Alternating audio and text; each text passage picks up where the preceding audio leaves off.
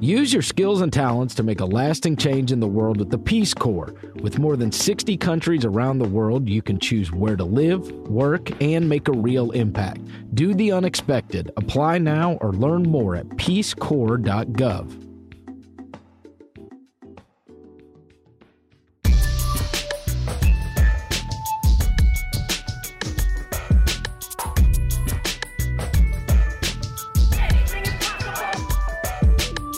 Welcome to the Ringer NBA show. I'm Chris Vernon, and joining me today is Sam Amick from USA Today and USAToday.com. He is also the host of NBA A to Z podcast. Sam, what's up, man?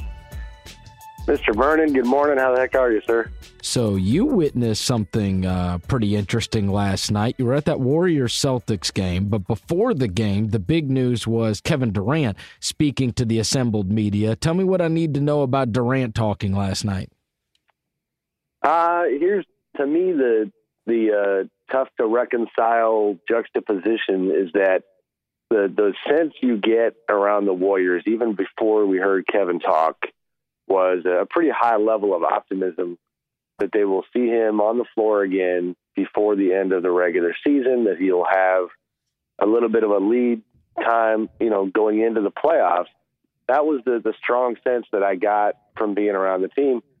And then you know, in walks Kevin, and he's he's literally looking like you know Kevin's grandfather, and he's got a walker, and he's moving very slowly, and and we talked afterwards amongst the media folks about how you know it's it's been a legitimate week since it happened, and you're obviously talking about a, a grade two MCL sprain in that left knee, and then a, a tibial bone bruise.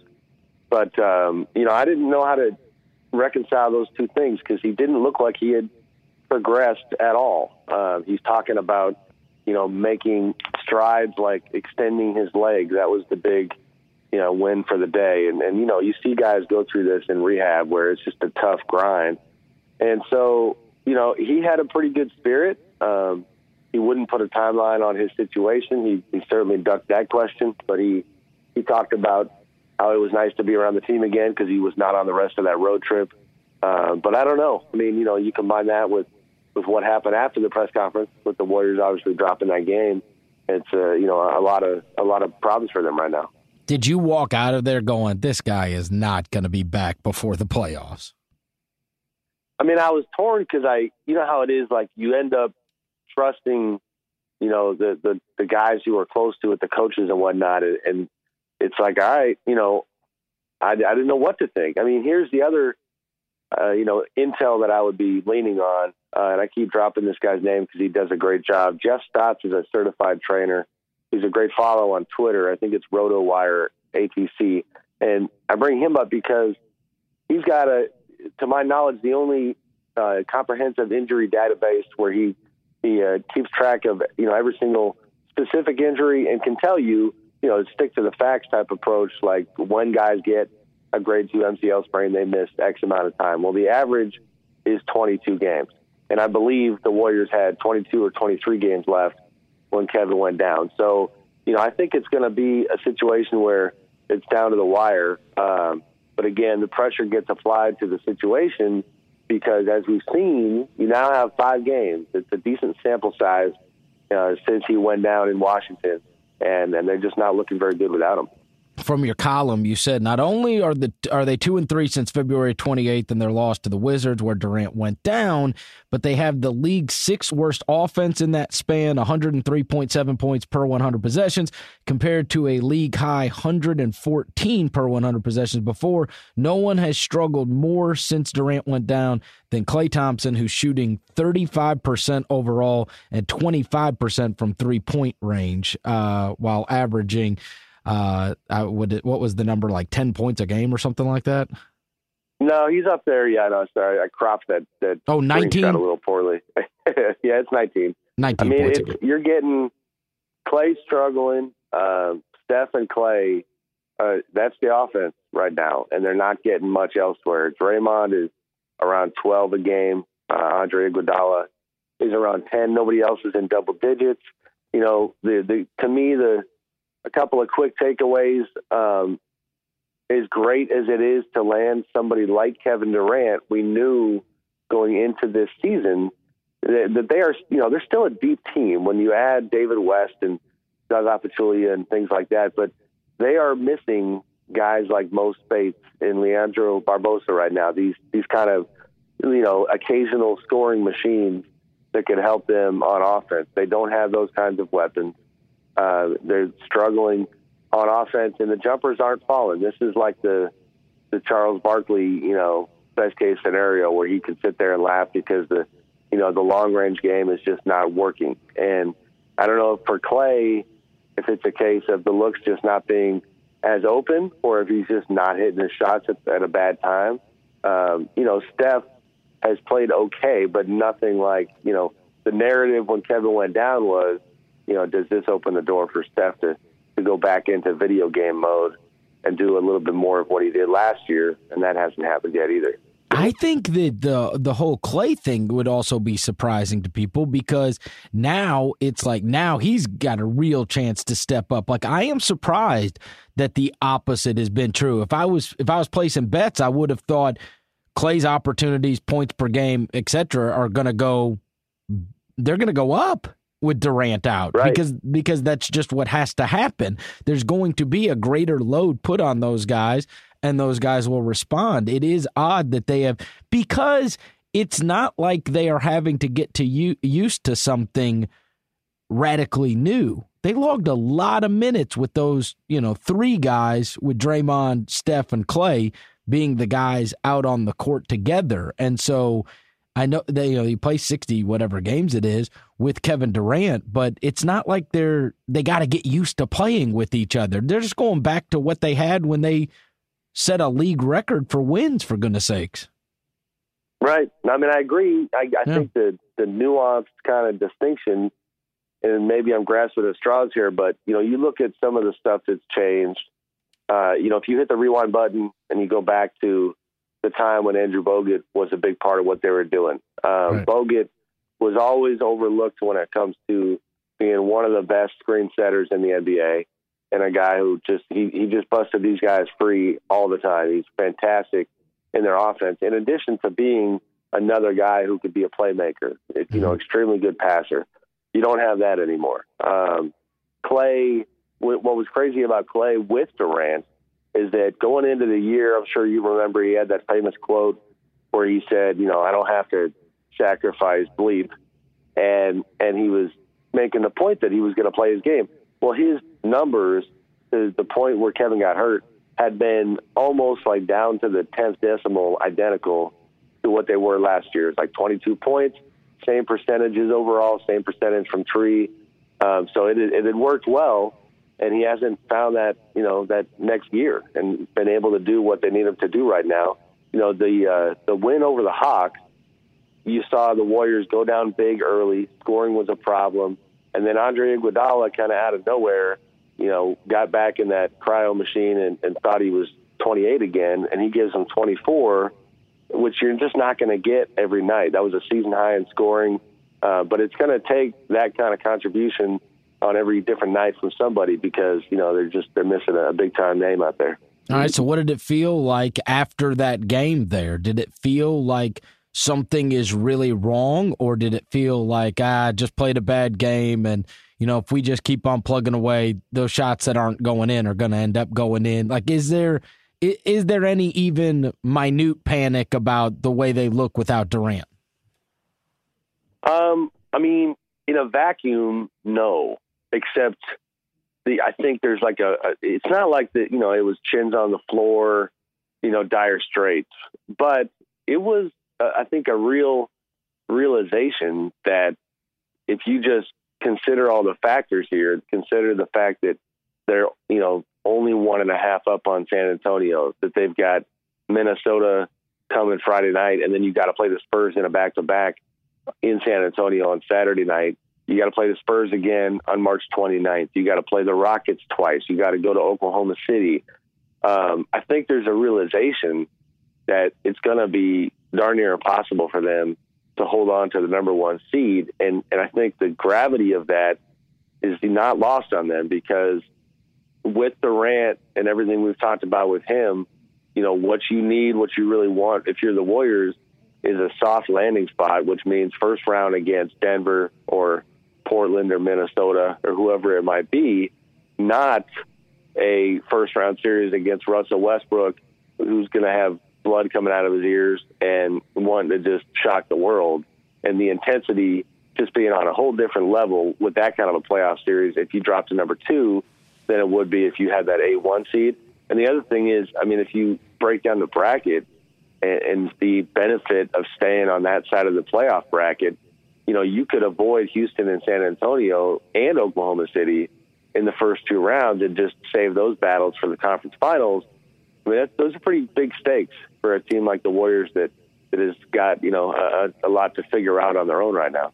What a blessing that would be if I now the Thunder would probably get smashed, but that would be incredible for it just to land like that for the Warriors to have to right. play Russell Westbrook in the first round. I mean, there wouldn't be any media coverage for that, would there? I mean, my God, Chris, like, and I keep saying this, it's like it's not only. I mean, if, if both sides are super healthy, and let's just say that Oklahoma City had been the eighth seed, and so it just felt that way. So the Warriors were dominant and OKC just happened to be the eighth. Like even that would be kind of fun, but you'd be ready for OKC to just get run over. This with you know a a on the decline Warriors team, a wounded Warriors team, and Russ and the Thunder playing at their peak. Um, I mean that would be something else. And and I'm not. I mean I'm probably picking the Warriors to win the series, but you know I think there it would be a series, and it would be the kind of thing that that Russ lives for and that he had been playing all year for. I mean, and to add a little bit of an extra layer to it, let's assume at that point that that Russ didn't win the MVP award, so put a little more fuel on that fire. Um, you know, and, and he's going to have just all the incentive in the world to go uh, to go shock the world. Yeah, but God forbid. I mean, if it if, if it does land that way, which basketball fans we'd all love to see that it would be that would mean it would be the Spurs versus the Nuggets, which I mean they put that shit on sci-fi. They would. I don't even think. That, I don't even think that they would be on. It would be on. You wouldn't even be able to find. It wouldn't even make the NBA TV slate. You don't think I'm going to Denver for that for that one? that would be. Can you can you think of anything? San Antonio Nuggets? Oh gosh, that, that wouldn't be. I mean, I hate to say it. I hate to say it. As great as the Spurs are, that's that's that's where we're getting it all wrong, and and we keep getting it wrong. Is you know Spurs, whoever is is uh, not going to be nearly as compelling. But uh, you know, I, I mean, who? Not to switch gears, but are you rooting for anybody uh, in particular in that eight spot from an aesthetic standpoint? I mean, I know it's the it's the uh, the best of the worst type of a scenario, but but who do you want to see there? All right, so the so the Pelicans since the boogie thing have been a disaster. And when when that all happened, I was right. like, you know what? At least that'd be fun because at least you're getting to see, you know, Davis and Davis and uh, and and Cousins were both in the top five in the league in scoring, and they're both all star right. level players, and so that would be kind of fun. If I had my pick right now, of those, I would I would probably say Minnesota. Now it'd be hard because they're right. two and a half game back, two and a half back right now but at least that would be a kind of a sign for the future thing, right? Like I don't right. think th- those other teams, like Denver, Denver's a sign for the future thing, and I don't want to, I don't want to besmirch them, but they don't have as fun of players. I don't think Jokic right. is fun, but no, that's about that's where it ends. And then Portland, you don't feel like it would be the start of something. And with Dallas, it certainly wouldn't be the start of something. It, the, you know, at least Dirk, Dirk versus the Spurs would be somewhat intriguing. And Carlisle's probably good enough to get you a win, maybe two in that series. But Minnesota, I think, would be the most fun of the teams. Don't you? No, I'm with you. I yeah. do for sure, for sure. I think the point you're making is there's there's a even if it was potentially a sweep, there's a substantive value in that team getting there, getting some experience. You know that for one, and I forget what year it is. I mean, they haven't been in the playoffs since 2005, I believe. Right um, you know, conference finals back then with KG. And then I went out to Minnesota during training camp and got a real taste for how great their appetite is just to, to taste the postseason again. I mean, that would be, you know, Tom Thibodeau didn't mind talking about playoff expectations back in October. You know, they got off to an awful start. Uh, I mean, that adds a little more intrigue even to this Warriors road trip. We're all kind of assuming, you know, you look at that Saturday game against San Antonio and you just that's the big showdown. But I mean, shoot, man, tomorrow night in Minnesota, T Wolves, you know, like everybody else, they see a, a, Warriors team that's reeling a little bit and a chance to get a, a, little bit closer in those standings. I mean, that could be a good game, a good game too. Wouldn't you agree? Like that that's the one if you told me Spurs you know it's like a 2:30 on a Saturday and it's going to be Spurs yeah. if I had my choice. Spurs Timberwolves yeah. is the one I'd I'd want to watch the most. Yeah, because you want to see. I mean, specifically, yeah. I want to see how does Karl-Anthony Towns handle his first playoff experience. He's a young guy that just he kind of you know he makes you believe that he's not going to get struck by that moment. It's a little bit like you know one of my favorite, um, I guess, lower profile playoff series that I've ever covered was the Thunder Lakers back in the day when Russ and Kevin got there for the first time and they they were in Staples against Kobe. And that was the first time that I saw Russ and was like man this dude is not afraid of anybody. And you know I forget if it was five game series. I mean they made quick work of him but you got a little bit of taste of what that young core looked like and what they might be capable of yeah. Uh, well, let me let me get back to what took place last night and everything that happens with the Warriors. The story is about the Warriors, but did last night change your opinion at all or tell you anything about the Celtics? I like them, man. I mean, I've liked them for a long time. They've got their warts. They slip up. They they lack focus every so often. I mean, that game in Phoenix was a bad one. Um, the way they dropped it, but between the the defense that they play, I mean, I I freaking love watching Avery Bradley defend, and some of their other guys too. I mean, Marcus Smart's doing his thing. Isaiah, um, you know, I like their formula, and it was an extremely impressive win recently over Cleveland. You know, where they they sent that message that you know that was a, a Cavs game with LeBron, and they took those guys down, but then they've lost a few since then. So the consistency is not always there, but they've got a really good situation. You know, they get all, uh, Al Horford back, and and he's still, you know, he, he's a real flashpoint in terms of just an NBA debate right now because when he's on the floor, they're much much better. You know what he gives you defensively, you know, and he he's a very good passer and he gives you some offense, but folks are still looking at him sideways a little bit because of that max deal and it's just not conventional max deal production coming from a guy like that. So, you know, that kind of is what it is. But they've got a good thing going. And we saw in that fourth quarter against the Warriors, you know, this is, I think, something that certainly can hold up in a playoff series, just what it means to, to just squeeze that grip defensively. And the Warriors score a season low 12 points in the fourth quarter. Um, I think they had, it was eight of their 17 turnovers in the fourth you know, Steph was just throwing the ball all over the place. He only ended up playing five minutes. Um, they just uh, they can defend, and then Isaiah, you know, if he can do his thing in the fourth quarter on a historic level like he has for the entire season, and they're tough to beat. So, I mean, I thought that was definitely one of the more impressive wins of the year.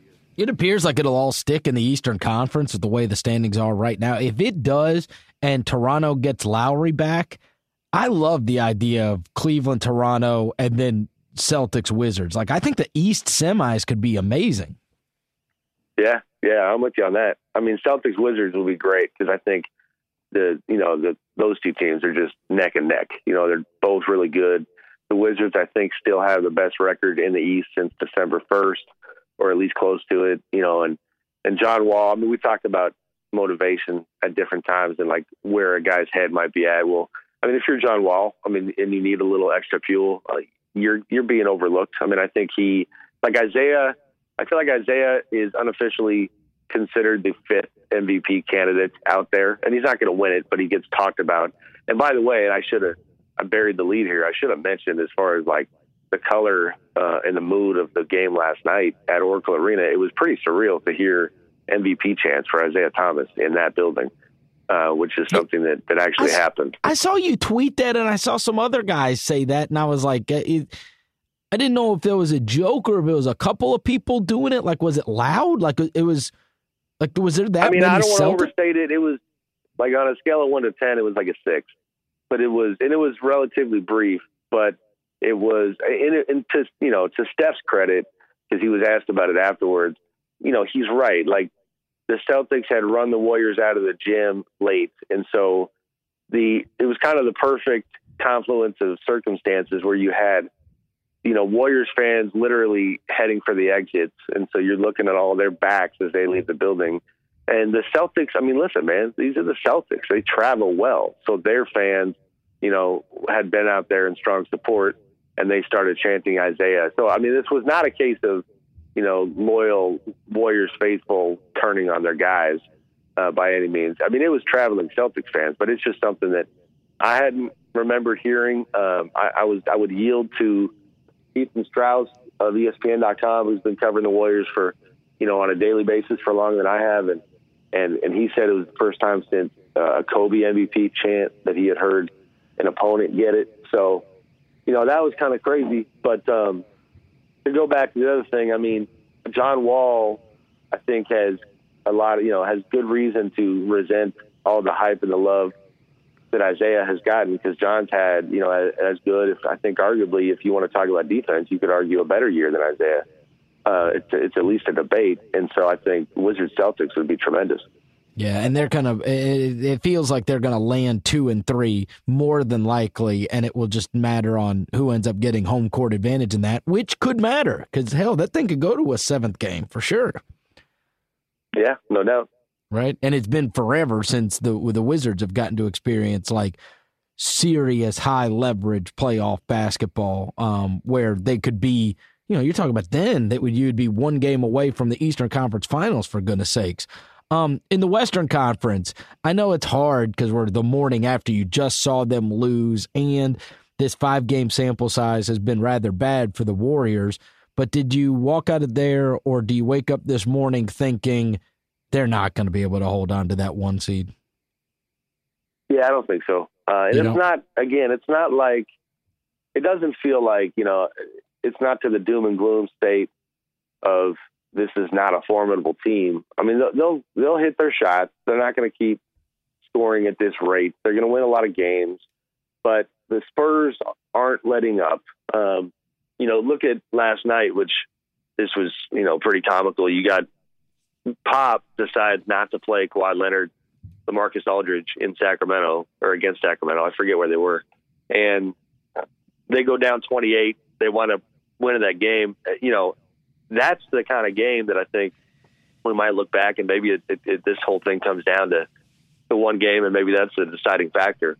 But the Spurs are healthy, and they got Pau Gasol back after that finger injury that he had, and Kawhi's trying to push for that MVP award, and you know, I just I don't see how the Warriors. I mean, 18 to go. It's you know, if it was 10 to go, 11 to go, then maybe they can hold on. I just think 18 to be better than the Spurs for that much of the season, considering what they're facing, is just too tough to pull off. All right, let me take a quick break, and then I want to ask you about Dirk Nowitzki and what happened earlier this week, and also the aforementioned uh, MVP race and Kawhi Leonard getting in the middle of that. The Ringers Gaming Podcast, achievement oriented, and our wrestling podcast, The Masked Man Show, are breaking off of Channel 33. You can now subscribe to each of them on iTunes, Stitcher, SoundCloud, or wherever you get your podcast. All right, Sam, you wrote earlier this week about the thing that sent uh, social media into a frenzy and, and the NBA world, which is Dirk Nowitzki's uh, legacy getting cemented even more by becoming the sixth guy ever to score 30,000 points. And th- this was, this was, I, I think this thing that stood out to me, and I tweeted this the other night, which was like, it's very, very difficult to be that awesome for that long and virtually be universally beloved. Like there's always some there's always some haters of everybody. You know what I mean? There's people people that hate people that uh, you know uh, you know will will crap on literally anybody. everybody gets crapped on. like he's he's somehow become the guy that virtually never gets crapped on. Like I think everybody I've never come across anybody that hates Dirk Nowitzki or doesn't even or, or doesn't like him. Like the hard thing it's almost impossible to pull off especially in this day and age being universally beloved and like beyond and just seeing the celebration of him and everybody media fans opposing players everybody being excited for him i think said a lot about his reputation both in the in just in the whole NBA world, right? No, I agree for sure. Um, you got me thinking. Uh, this sounds like a good a good ringer story that should be pursued. Is you know find the guy who doesn't like Dirk Nowitzki and uh, and explain why. And and if you know, chances are it's just going to be because of that that awful uh, loop earring that he was rocking 20 years ago when he came into the NBA. With that uh, that NSYNC haircut that he had going back then. Um, or maybe like somebody in Miami, like maybe somebody in Miami, right? There was like a big 06 Heat fan. They're probably like, ah, screw right. that guy, right? I right. Know. I mean, there was, this is not like, you know, quote unquote hate, but I mean, obviously before he won the title, there was plenty of like, you know, sports criticism about oh, yeah. Dirk as a player. And, you know, is he too soft? Does he have what it takes to be a champion? Things like that. And I mean, he certainly, you talk about cementing his legacy. I mean, he did that, you know, in the finals against Miami back in 2011, and you know, and that was huge for him. And and to look back on it, because time flies, and you sit there and you go, man, like, you know, that's right. LeBron hadn't even won one yet. So you, you know, that was the the kind of the this alternate universe now in our eyes where like, oh yeah, LeBron was the choker and and uh, Dirk made it happen and you know, and that was LeBron's worst finals of his whole career. So, well, and you can also do um, if you go through all these NBA teams, right, through history, you can even not only is he a made man because he won the title, the circumstances in which he beat who most people consider to be the best player in the world at the time, right, and if right, you go through right. all those titles and I say who was the best guy on that team, right, and then I say, all right, who was the second best guy on that team? Like he damn near right. wins that debate like for, almost right. for all time, you know. I know. I mean, listen, I wrote a this line was in that column, and to your point, you know, the, what was the lament in the following season that they didn't re-sign Tyson Chandler, Caron Butler, and J.J. Barea.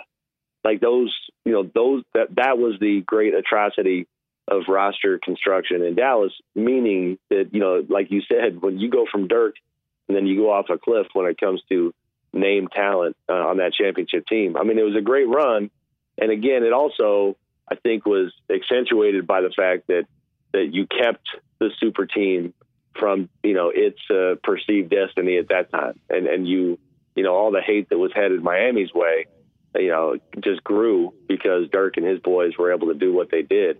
I mean, I, I remember ESPN had uh, come out with I think it was the first time they did like their top 100 player rankings, and they had like I believe they had LeBron one even after those finals, and I remember like arguing with their people about like how can you do that? I mean, did you see him during the finals? I mean, Dirk stepped up, LeBron didn't, and it was one of those debates where it was kind of like the, the eyeball test versus the analytics, and you know, but Dirk was the one driving that narrative. I mean, that was a fantastic moment for him.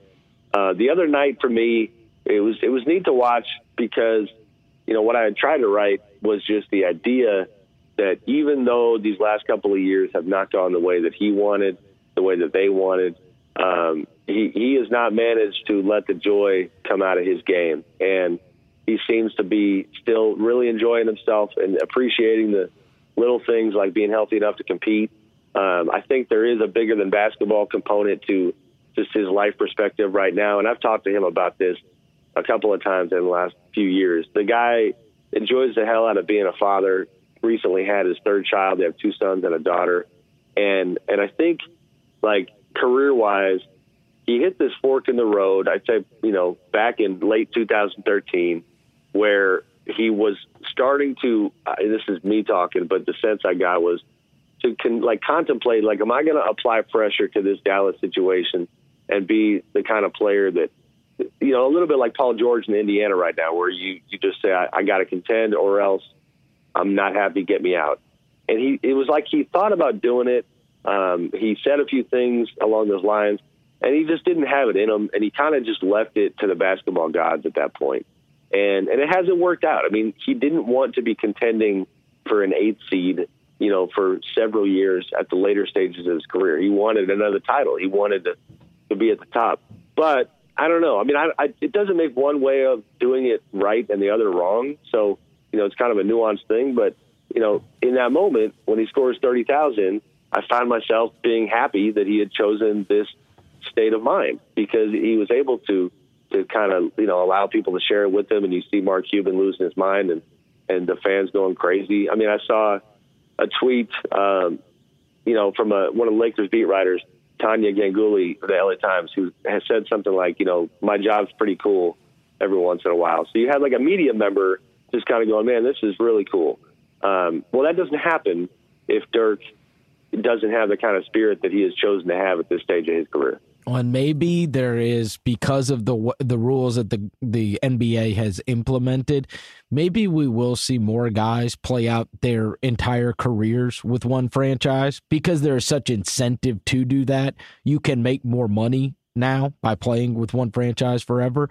Um, but right. it feels uh, it, now again 19 20 year careers are almost impossible anyway for anybody but when you, I, I, I'm with you, man. Seeing him break the records and, and big records or achieving great milestones in that jersey, that matters a lot. I think just as I'm, I'm a fan at heart, right? And so, right. it, I, I, I, will tell you, I hate seeing Paul Pierce in a Clippers uniform, and I, I right. still feel weird seeing Dwyane Wade in a Bulls uniform. It just doesn't feel right, you know. Like I love the idea of guys playing out their entire careers. It's like, you know, at the end you saw, you know, Patrick Ewing in a Sonics uniform and Hakeem Olajuwon in a Raptors uniform. And it's just like, I don't know, man. I don't like the, I, I, love the idea of guys staying with franchises if they're able to for the long haul. But the interesting thing about him, which is different than most everybody else, is he's still, he's still really good.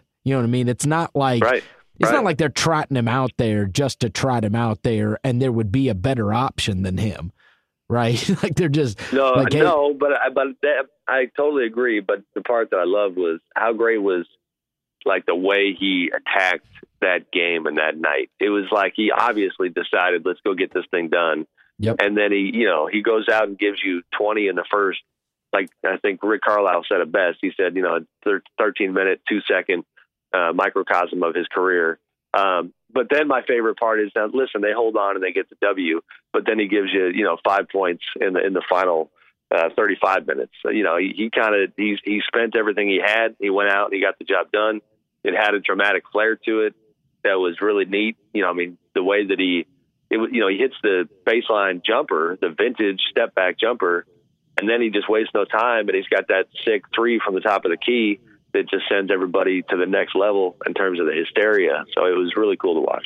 And I, you know, there's a there's a jealousy that comes along with the, with a franchise like that, like getting to be your favorite guy for your whole lifetime, right? And that that guy is right. always playing for you because these moments, like I honestly, like I just went through it yesterday where I love Dak Prescott. I've been a Cowboys fan my whole life, but like Romo going on and me seeing him in a different uniform next year you know, I've cursed and I've, I've, I've, I've cheered and cursed him more than any athlete ever, maybe, right?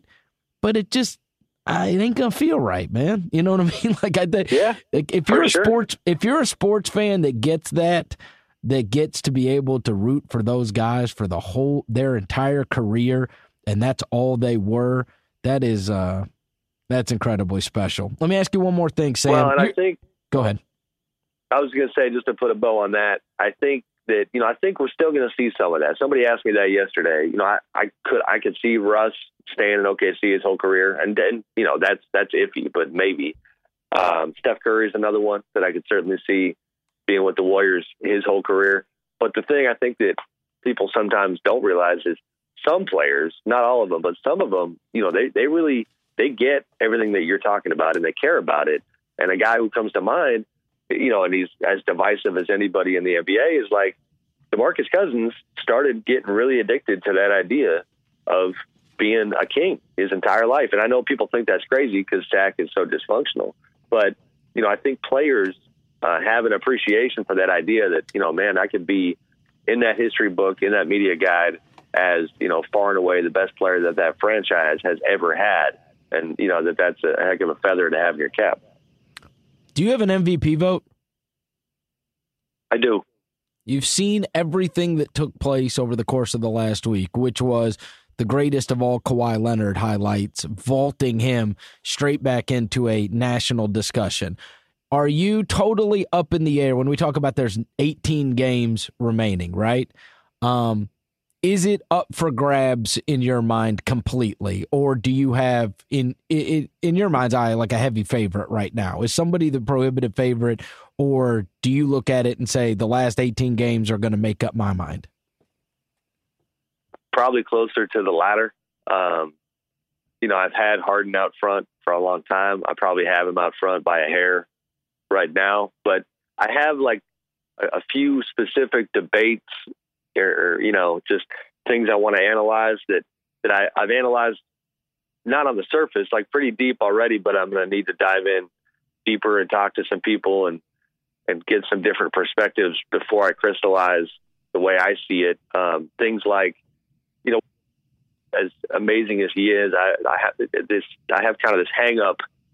Now, admittedly, this is, this is a hang up that was kind of put into my head by you know folks who are around some of the other superstars who are in the mix, um, and ideas like you know Kawhi is he's just not a playmaker, and that's a quality and a an asset that most of the other guys in, in the group have. Uh, he, he doesn't hit the glass like some of the other guys at his position do in that group, um, but they don't play defense like he does, and their team isn't as good, you know, with him on the floor as his is. So you know, that's one of a handful of debates and, and things I want to really do research on.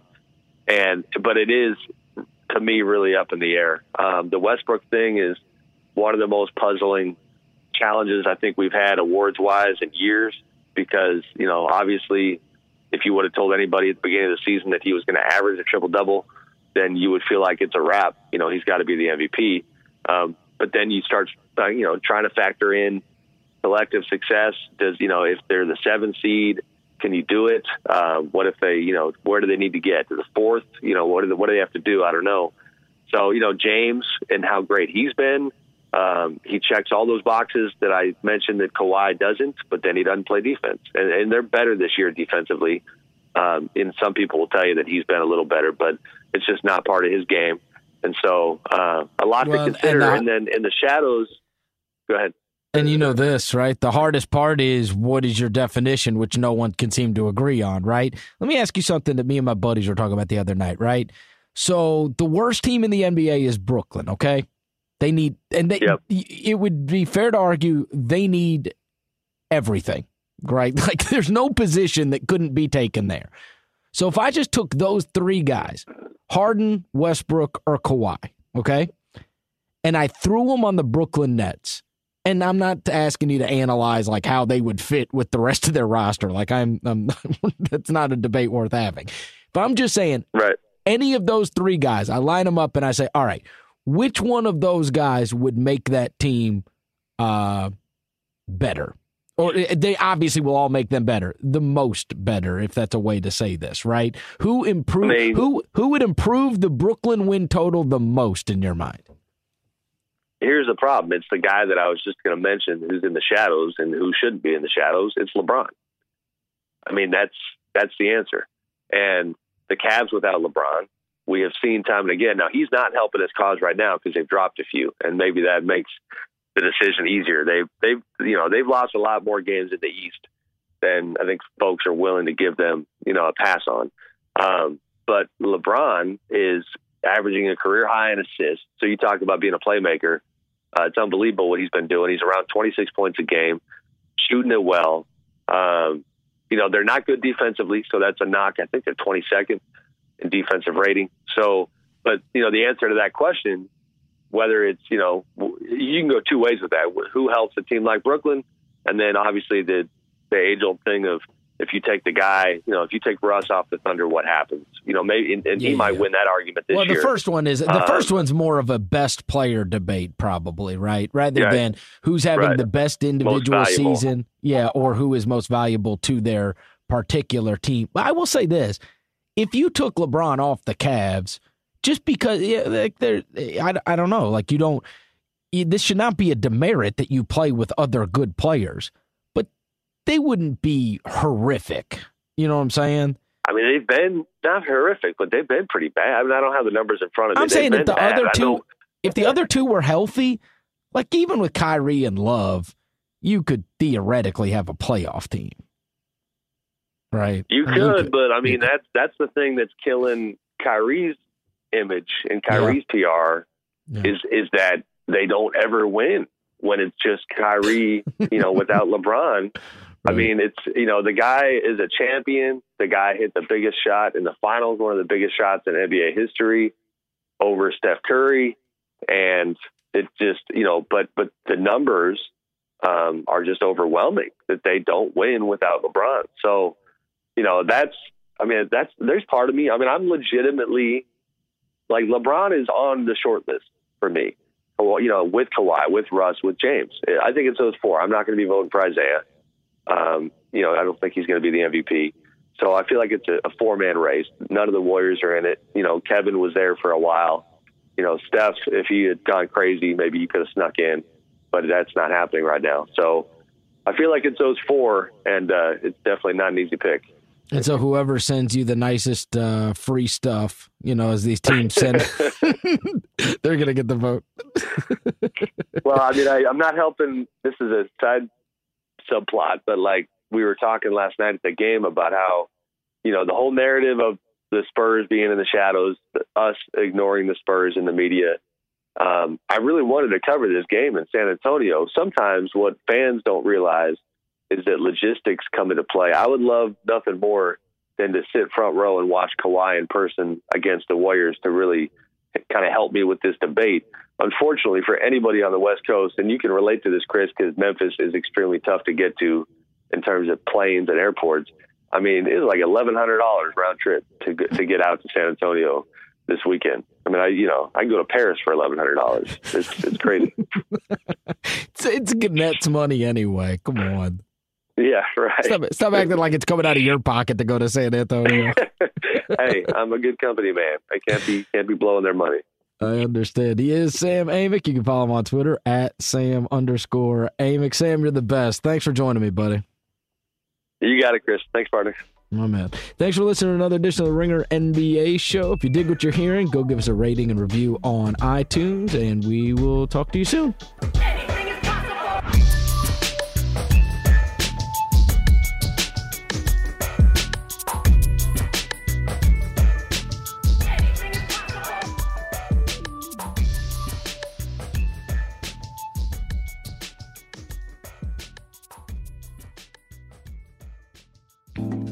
All this month, we're asking you to tell a friend about a podcast they'll love. Right now, think of a friend, your mom, anyone you care about. What podcast would they really love? Got it? Now do it. Tell them about it in real life or on social media. And if they don't know about podcasts, show them how. Tell us what you recommend with the hashtag TryPod, T R Y Pod. Thanks for spreading the word.